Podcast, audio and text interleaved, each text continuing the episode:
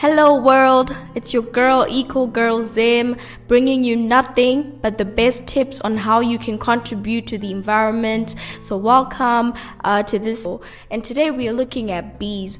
But before we get into that, um, All Things Eco is a 10 part series where we're looking at 10 of the environmental concerns that were identified as the biggest of 2019. Um, so shout out, a big shout out to Conservation Music. Uh, if you want to know more about what Conservation Music does, you can check them out on conservationmusic.org. So while we get into it, let's talk about bees. Today, we're going to talk about how these tiny buzzing insects that some find very irritating and unimportant are actually one of the most fascinating and important organisms on Earth. Albert Einstein is quoted as predicting that mankind would have only four years of life left if bees ever went extinct. Pretty hectic, right?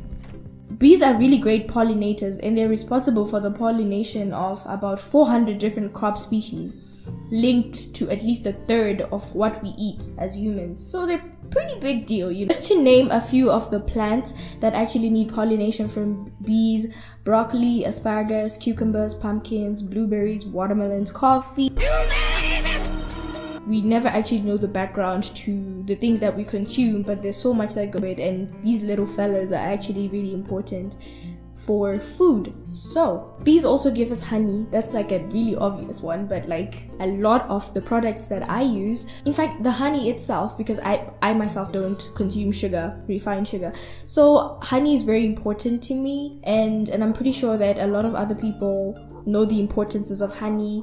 We use as a food source, we use in medicine, healing, regenerating skin products, and propolis from honey is used to make wax. So, unfortunately, there has been a decline in bee colonies. This is called colony collapse disorder, and bees have just been leaving their hives and dying, and this is caused mostly by unsustainable bee farming, parasites, chemicals on crops, growth of GMOs and stuff like that. So there's a lot that we've been doing to actually drive the bees away. So unfortunately, bee colonies have declined from 5 million to about 2.5 million since the 1940s. So there isn't really like up to date records on bees. I feel like it's, it's something that's very overlooked because right now the records that I'm looking at, it's talking about since 1940. So basically that's half there's been a decline from 5 million to 2.5 million since 1940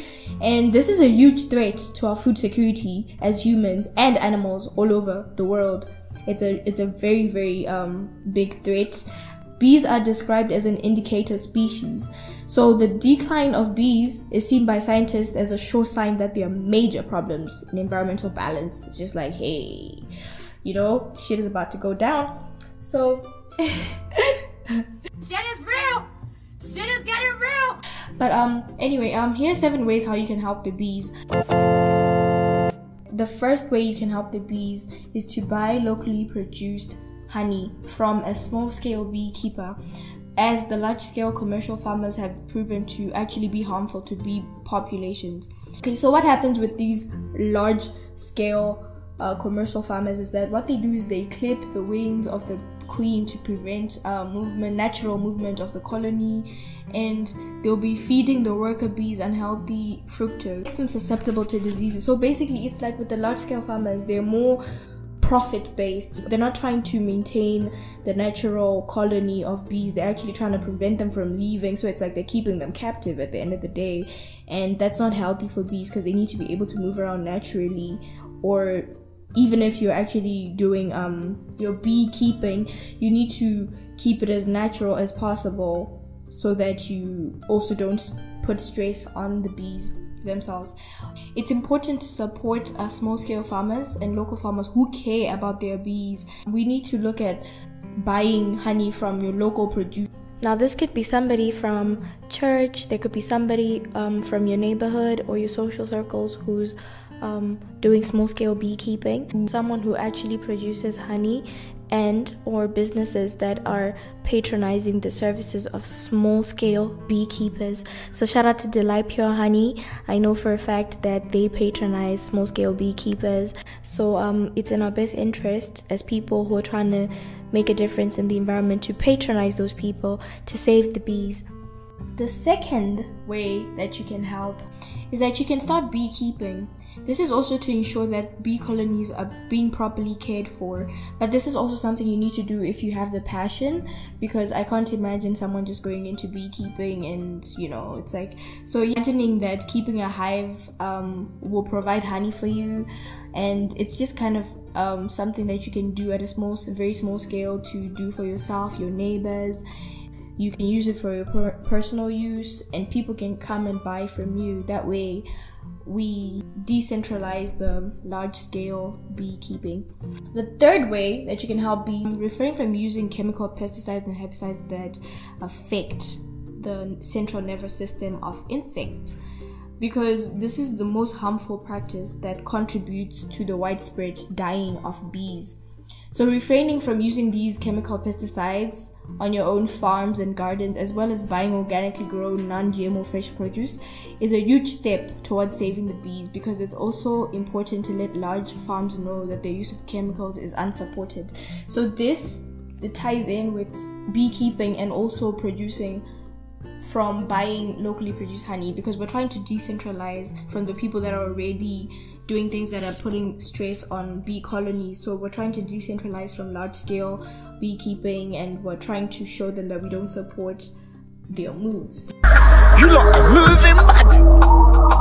You're moving mad. The way that you can help is to plant bee friendly plants.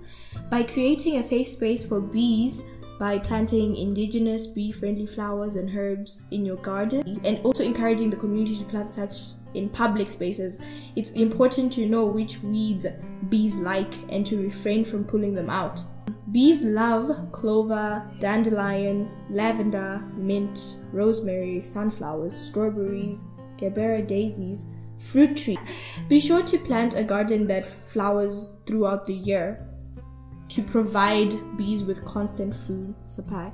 So yeah, pollen is a big thing for bees. So you need to um, wherever you see flowers, just know that bees will be happy. If you're planting, if you have flowers in your garden, you're making a lot of bees very happy. So give yourself a round of applause. the fifth way is to protect swarms and individual bees.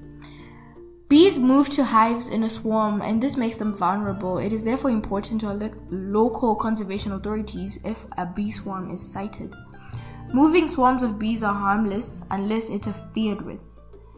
Individual bees are no less important than swarms. Be compassionate towards them and allow them to pass unharmed, calling out friends and family for killing bees. This is something that I'm very responsible for.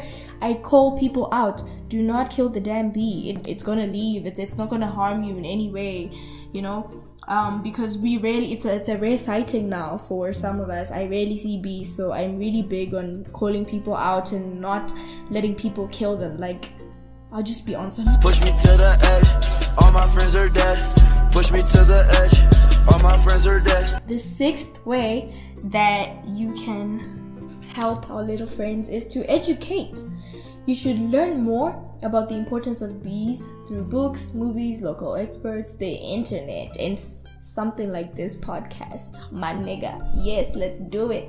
So that you can teach others about this amazing insect Learn about bee habits, their environmental contribution, and how to avoid harming them. A fascination with bees is likely to discourage people from killing the insects as well as making them more mindful of the effects of their consumer choices. So, The Vanishing of Bees is a notable documentary on the subject. Check it out. Sixth way is to use music and art. Public art pieces and musical numbers can be used constantly to remind the community of the importance of bees, and this is what conservation music does. Conservation music uses music to talk about environmental issues all over, such as the bee issue. So, art is also able to keep the environmental issues in the forefront of the minds of local people whilst reaching a global stage through social media.